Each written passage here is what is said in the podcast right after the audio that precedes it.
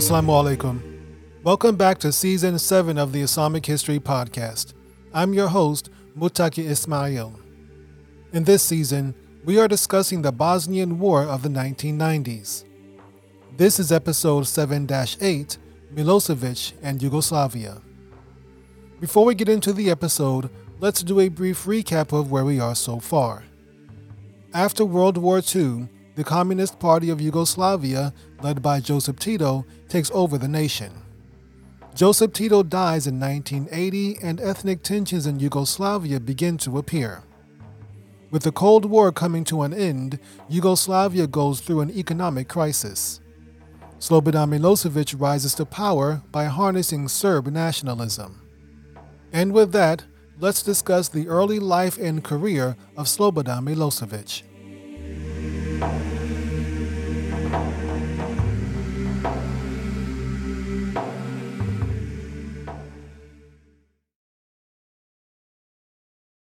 Slobodan Milosevic, Part two. He was the leader of the Serbs during the Balkan conflict and at least partially responsible for the rise of Serb nationalism. His role in Yugoslavia has been compared to Hitler's role in Germany and Mussolini's in Italy.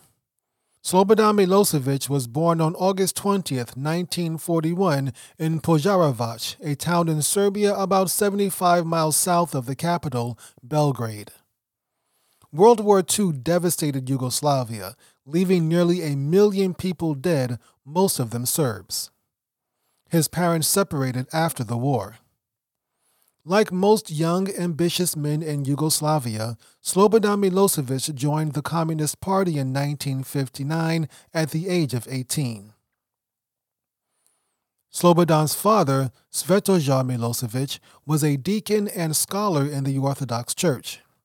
Svetozar fell into a deep depression when one of his students, whom he'd given a low grade, committed suicide. In nineteen sixty-two, Svetozar Milosevic shot himself in the head with a shotgun. Slobodan was in Russia when his father killed himself and did not even bother to attend the funeral. The following year, Slobodan's maternal uncle, an army general, also shot himself in the head. This may have led his mother, Stanislava, to commit suicide as well. She hanged herself in nineteen seventy-two. Slobodan Milosevic owed much of his success to Ivan Stambolic, future president of Yugoslavia. It is ironic that Slobodan will later have him killed. Stambolic gave Milosevic a job at the Serbian Gas Company. When Stambolic became head of the Chamber of Commerce, he helped Milosevic become president of Beogradska Banka, Belgrade's largest bank. While working at the bank, Milosevic interacted with many Americans and learned how to speak English very well. Milosevic also followed Stambolic when he left the private sector to go into politics. In nineteen eighty-two, Stambolic became the leader of the Belgrade division of the Communist League of Serbia, or C K J. That same year, Milosevic became one of the district leaders of the Belgrade division of C K J. In nineteen eighty-four, Stambolic became the president of C K J, while Milosevic took his place as the leader of the Belgrade division. And in nineteen eighty-six, when Ivan Stambolic became president of Serbia, Milosevic took his place as president of the Communist League of Serbia. We discussed the events that took place in Kosovo in nineteen eighty-seven in the previous episode. Nonetheless, a brief recap may be in order. Slobodan Milosevic used the unrest in Kosovo to push a nationalist agenda. Ivan Stambolic tried to discipline him, but that eventually cost him his job. Milosevic outmaneuvered Stambolic by installing his own supporters in key positions and getting his mentor and former friend removed from office.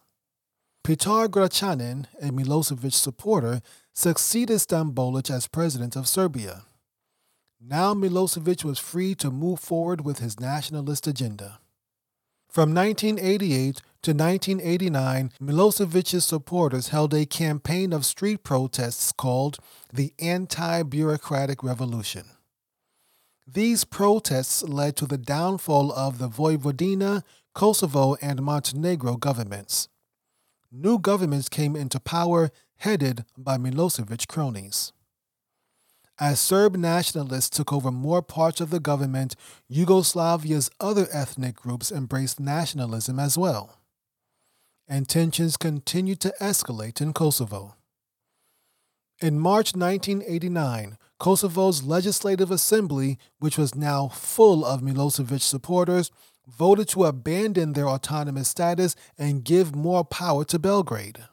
And just like that, Kosovo went from an autonomous province to a Serbian colony. It was during this period that the Kosovo separatist movement began to take shape. The Democratic League of Kosovo, or L D K, was the primary political party advocating for the ethnic Albanians of Kosovo. The leader of the L D K was Ibrahim Rugova.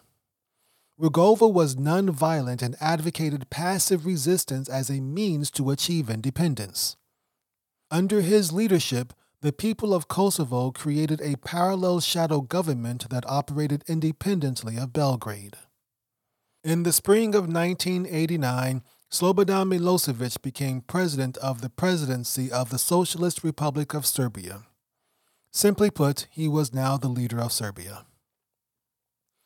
The following month, he traveled to Kosovo to celebrate the six hundred year anniversary of the Battle of Kosovo of thirteen eighty-nine. We discussed this battle in episode two of this series. Even though Milosevic tried to downplay any nationalist rhetoric, Serbs throughout Yugoslavia were beginning to see him as a hero. During the celebration, Slobodan Milosevic delivered a speech before nearly a million Serbs.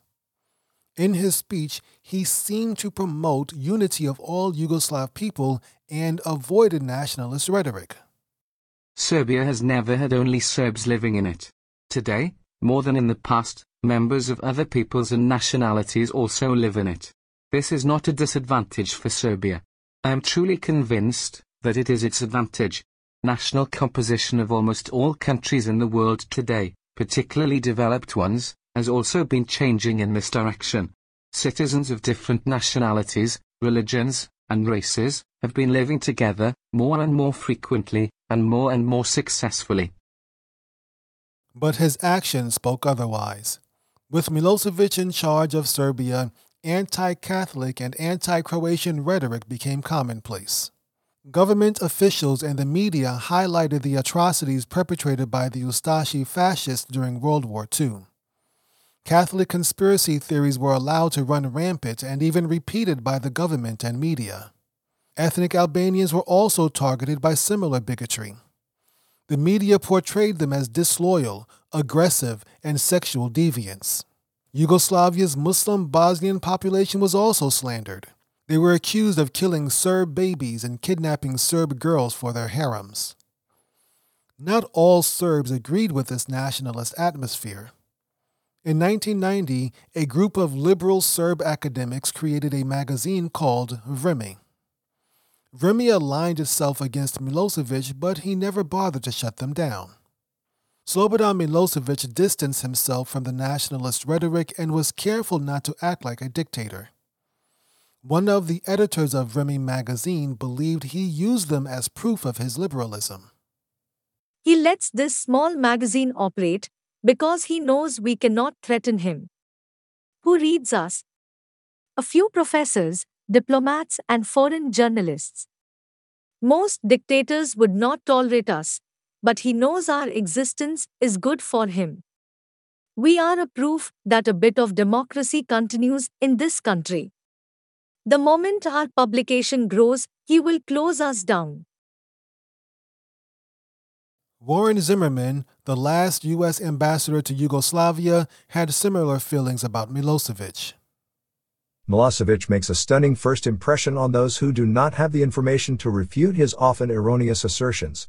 Unfortunately, the man is almost totally dominated by his dark side. The Congress of the League of Communists of Yugoslavia. The Congress of the League of Communists of Yugoslavia was a meeting of Yugoslavia's communist influencers and politicians. They met every five years to discuss and formulate policies for Yugoslavia's Communist Party. In January nineteen ninety, the fourteenth Congress of the League of Communists of Yugoslavia met in Belgrade. The number one item on their agenda was to discuss the issues threatening to tear the country apart. Instead, the meeting devolved into a heated argument between the Slovenian and Serbian delegations. They could not come to an agreement on the future of the Communist Party or the future of Yugoslavia. The main point of disagreement was how much autonomy the individual republics should have. Slovenia, supported by Croatia, wanted less centralization and more autonomy. Serbia, on the other hand, wanted a one-person, one-vote policy. Since the Serbs were the largest demographic in Yugoslavia, such a policy favored them. Slobodan Milosevic headed the Serbian delegation. However, his supporters now controlled the governments of the Vojvodina and Kosovo provinces, which each had one vote. This meant that Milosevic had three votes which he could use to veto any policy he disliked. He used this voting bloc to strike down Slovenia's motions for less centralization. After two days of wrangling, the Slovene and Croatian delegation stormed out of the Congress. They were soon followed by Macedonia and Bosnia-Herzegovina. That was the end of Yugoslavia's Communist Party. There would never be another Congress of the League of Communists. Slovenia and Croatia. Politics in Yugoslavia had been controlled by a single party for almost forty-five years. But now that the League of Communists of Yugoslavia was dissolved, the Yugoslav republics were free to form their own parties. After walking out of the Congress in January, Slovenia and Croatia began preparing to leave Yugoslavia. All of the republics decided to hold elections, with Slovenia and Croatia hoping to use them as stepping stones to independence.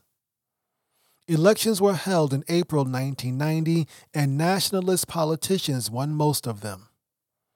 In Croatia, intellectual and part-time politician Franjo Tuđman was elected presidency of the Presidency of the Socialist Republic of Croatia.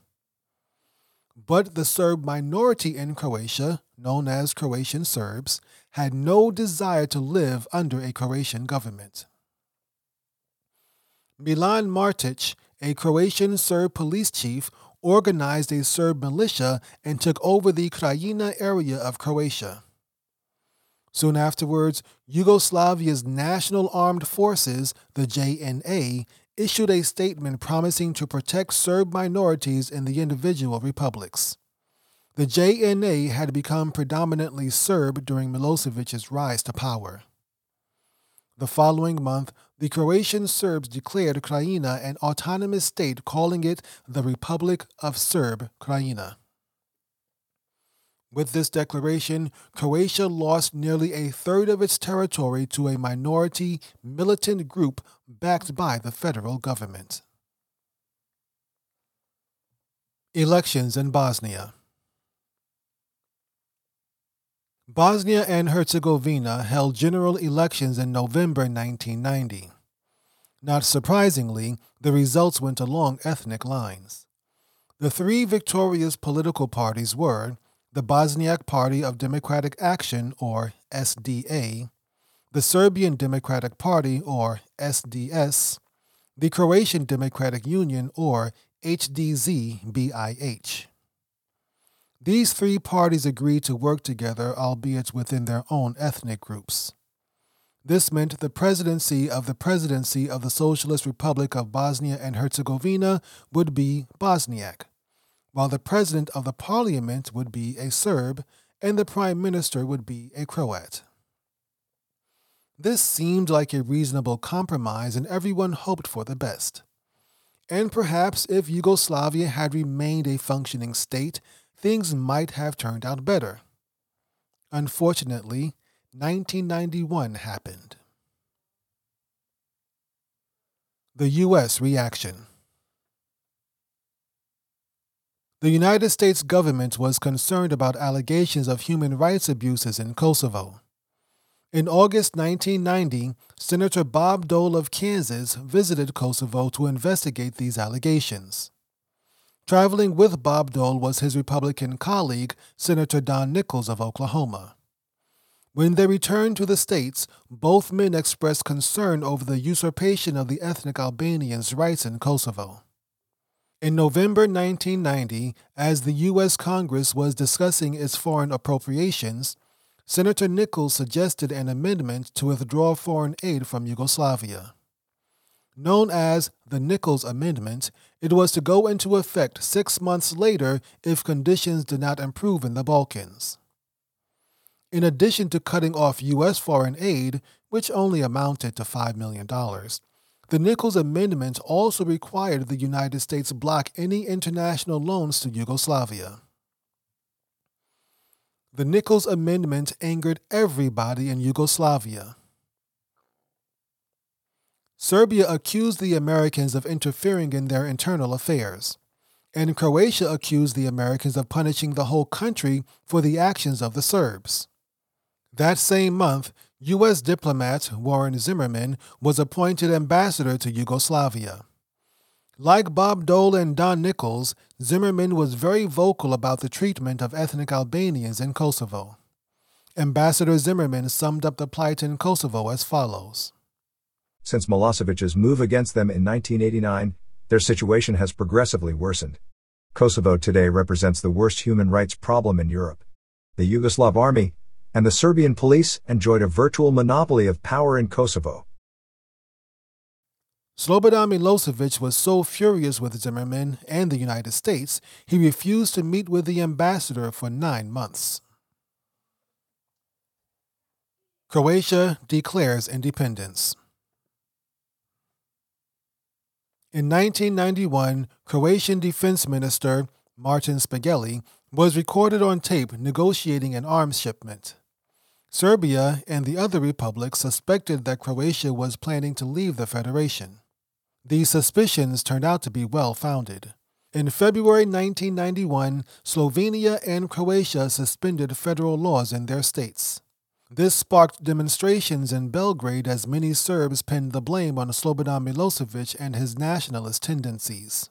Law enforcement was sent to break up the demonstrations, leading to the deaths of two people.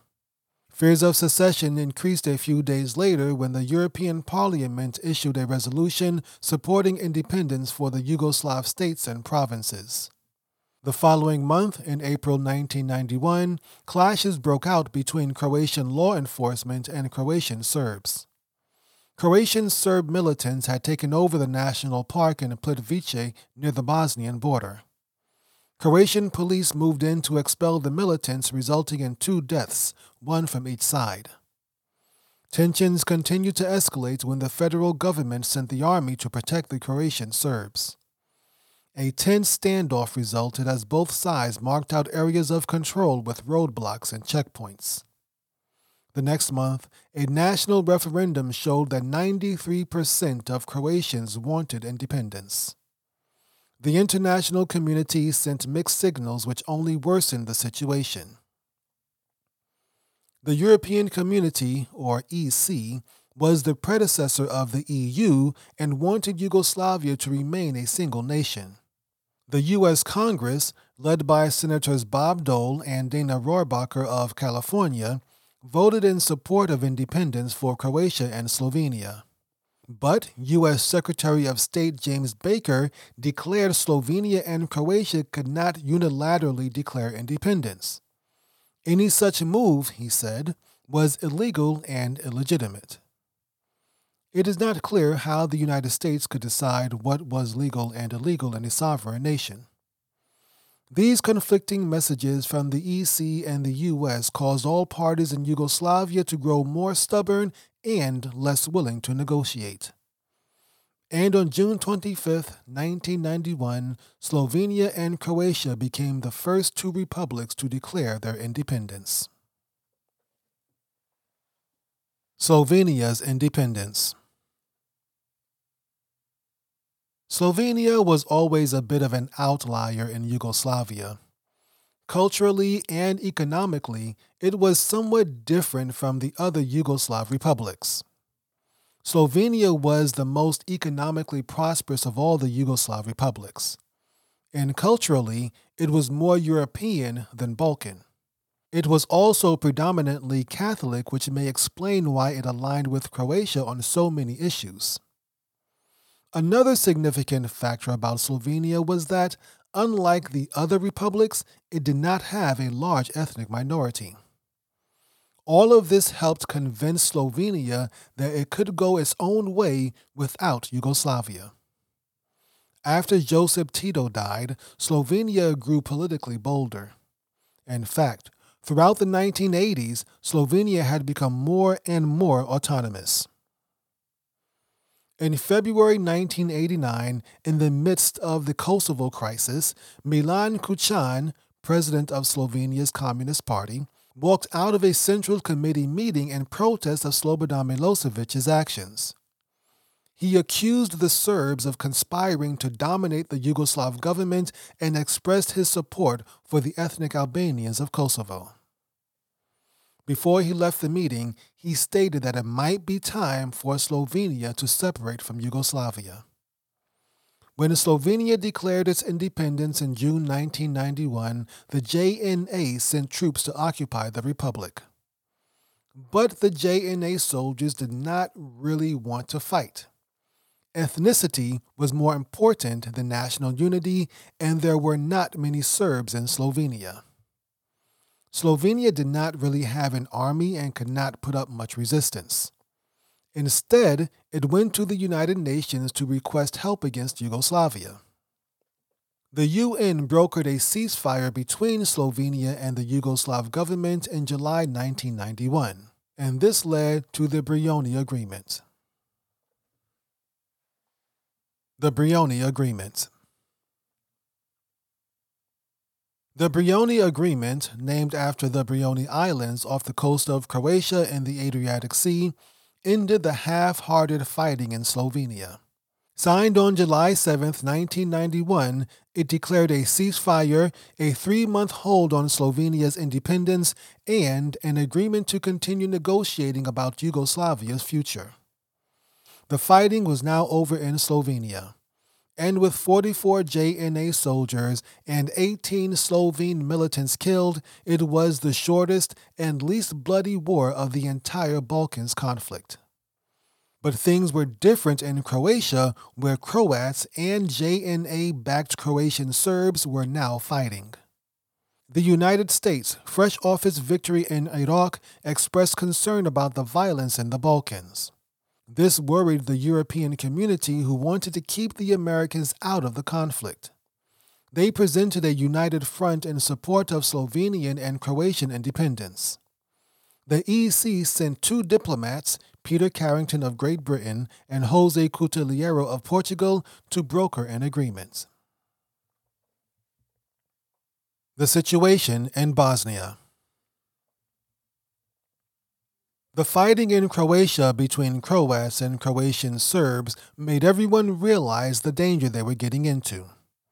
As early as the spring of nineteen ninety-one, political observers cautioned that Bosnia could be much worse. Croatia had two ethnic groups fighting each other, Serbs and Croats. Bosnia had three ethnic groups, Serbs, Croats, and Bosniaks. And while Bosnian Muslims were the majority, there were also large Serb and Croat minorities.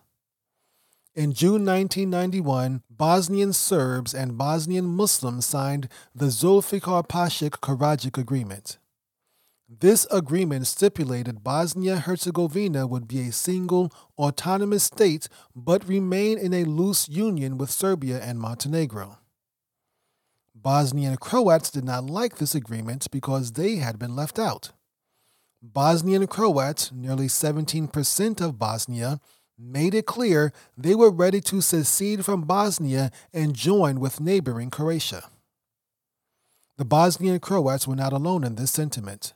neither the United States nor the European community were interested in the Zulfikar Pashik Karadžić agreement. And truth be told, Bosnian President Alija Izetbegović did not care for it either, even though it was his representatives that signed the agreement. President Izetbegović was a fairly devout Muslim. If Bosnia became independent, he wanted it to be recognized as a Muslim nation in the Balkans. And when he visited other Muslim countries like Pakistan, Saudi Arabia, and Turkey, he expressed this same desire. But these statements alarmed the Bosnian Serbs, who made up nearly a third of Bosnia's population. They had no desire to live in an Islamic nation, no matter how liberal it was. Croatia, the summer of nineteen ninety-one. Croatia's struggle for independence began twenty years earlier with the Croatian Spring of nineteen seventy-one, which we discussed in the previous episode. The Croatian Spring was a movement to increase Croatia's autonomy and promote Croatian culture. Marshal Tito, a Croat himself, shut the movement down due to its nationalist overtones. Many Croats were still angry about how that turned out. However, Tito's government did implement some of their requests. Hence, Croatia was already prepared when the opportunity came in nineteen ninety-one. Furthermore, there was a large Croatian diaspora, especially in Germany, that financially supported the independence movement. Croatian President Franjo Tuđman was one of the original organizers of the Croatian Spring back in nineteen seventy-one. When Tito cracked down on the movement, Tuđman was imprisoned and lost his military rank. After Tito's death, Tuđman, a professor of political science, began speculating on a potential framework for an independent Croatia. He even went so far as to design a flag for this hypothetical state. Tuđman's flag design angered Croatia's Serbs. It bore a striking resemblance to the Ustaši state flag, which had killed thousands of Serbs during World War Two. Friction between Croats and Croatian Serbs has always been an issue.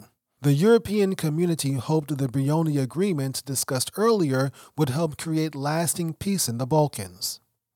With the Brioni agreement, the E C recognized Slovenia's and Croatia's independence and sent observers to monitor the situation.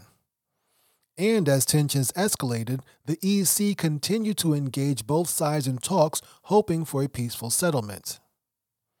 The reality was that Croatia could not break away from Yugoslavia as easily as Slovenia had. Croatian Serbs were a sizable minority and dominated certain areas of Croatia. Krajina and Slavonia and northeast Croatia contained large numbers of ethnic Serbs. In July nineteen ninety-one, the J N A began shelling two coastal cities in southern Croatia, Split and Dubrovnik. Located on the Adriatic Sea between Croatia and Italy, both cities were popular tourist destinations.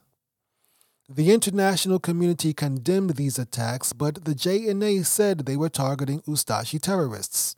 But it is believed they were really trying to force Croatia to negotiate something more favorable than the Brioni Agreement.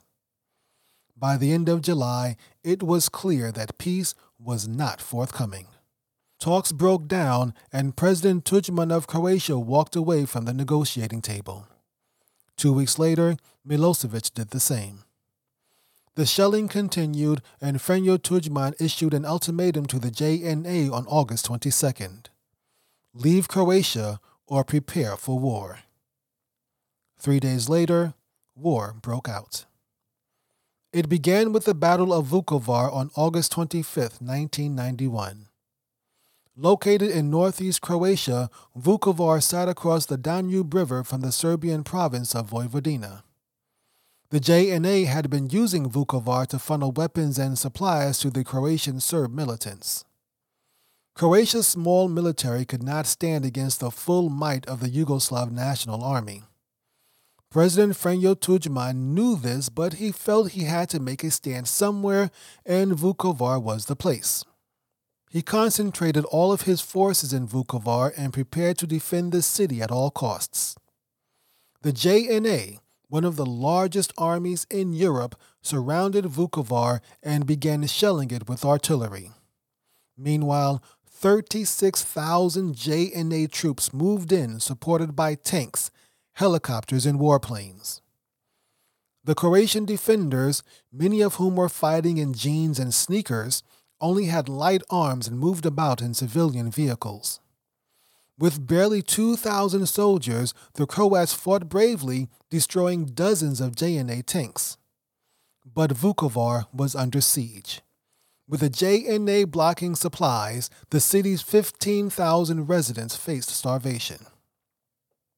On two occasions, the Croats tried to break the siege, but were overpowered both times.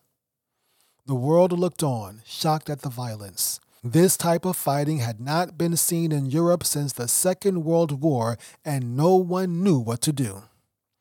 The European community was divided. Croatia's traditional allies, Austria, Germany, Italy, Denmark, and Hungary, supported its independence. But other European nations hesitated. Most of these nations had their own internal nationalist independence movements and did not want them influenced by the events in Yugoslavia. Great Britain had Irish and Scottish nationalist movements, France had a Corsican nationalist movement, and Spain had a Basque nationalist movement. The Soviet Union wanted Yugoslavia to remain as it was. But with a crumbling union, a failed communist coup, and the impending fall of communism, there was not much the Soviets could do. The United States was concerned about the situation, but did not want to commit military or financial resources. Two peace conferences. The Europeans were desperate to prevent the violence in Croatia from spreading to Bosnia. The European Economic Community scrambled to organize a conference to discuss maintaining the peace in Bosnia-Herzegovina. The first meeting of the International Conference on the Former Yugoslavia was held in London in August nineteen ninety-one. From this meeting came a proposal that suggested Yugoslavia continue to exist through a loose confederation. This proposal, and many others like it, was shot down by Slobodan Milosevic. He wanted a Serbian superstate that stretched beyond the borders of Serbia. The European Community held another conference at The Hague in the Netherlands in September nineteen ninety-one. A peace agreement was hammered out and signed by all six Yugoslav republics. The agreement stipulated a future peace conference after violence in Croatia had subsided. But the violence did not subside, and Serbs and Croats broke multiple ceasefires. So the agreement never went into effect. Bosnian Foreign Minister Haris Selajec, upset about the failed proposals, asked for international military intervention. He warned that condemnations and sanctions will not turn Milosevic and the Serbs into pacifists. Bosnia, autumn nineteen ninety-one. As summer turned to autumn, the European community's hope to maintain peace in Bosnia and Herzegovina was looking dim. Bosnian President Alija Izetbegović had rejected the Zulfikar Pashik Karadžić agreement and was preparing for independence. Some say Izetbegović's change of heart came after touring the Muslim world. After receiving words of support from other Muslim leaders, his desire for Bosnian independence grew stronger. But there may have been other factors involved.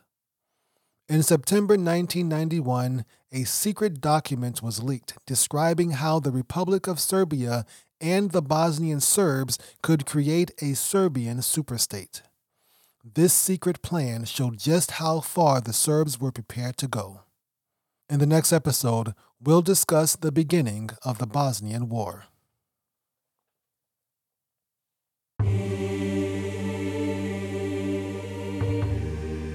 You've been listening to the Islamic History Podcast, and we hope you've enjoyed the show. You can support the Islamic History Podcast and get exclusive content by subscribing to our premium channel, Islamic History Exclusive.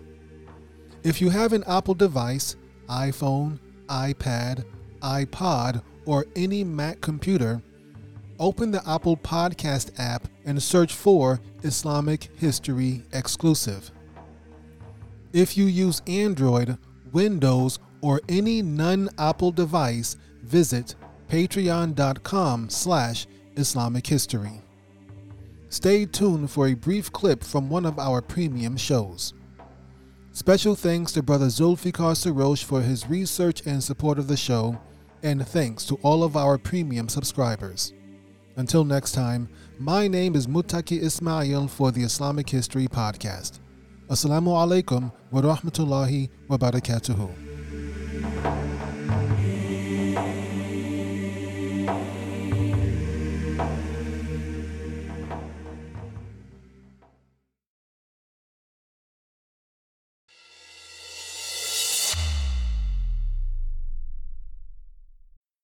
Assalamu alaikum. Welcome back to Season one of the Umayyad Caliphate, presented by Islamic History Exclusive. I'm your host, Mutaki Ismail, and this is Episode one dash eight. Before we get into the episode, let's do a brief recap of where we are so far. Hajjaj ibn Yusuf sends another army under first Abdurrahman ibn al-Ash'ath and then Uthman ibn Qatan to deal with Shabib ibn Yazid and the Khawarij. Shabib ibn Yazid defeats this army, then leads his Khawarij forces into the mountains for the summer. Three months later, the Khawarij come down from the mountain, larger and stronger, and move towards Madain, where he began corresponding with Mutarif, the city's governor. Desperate, Hajjaj ibn Yusuf ordered every able-bodied man in Kufa to join the fight. He also sent word to the Caliph, Abdul Malik, to send Syrian troops to assist. Now Shabib is faced with three different armies, the one in Madain, the large force from Kufa, and the approaching Syrian troops. Now let's return to the situation in Madain.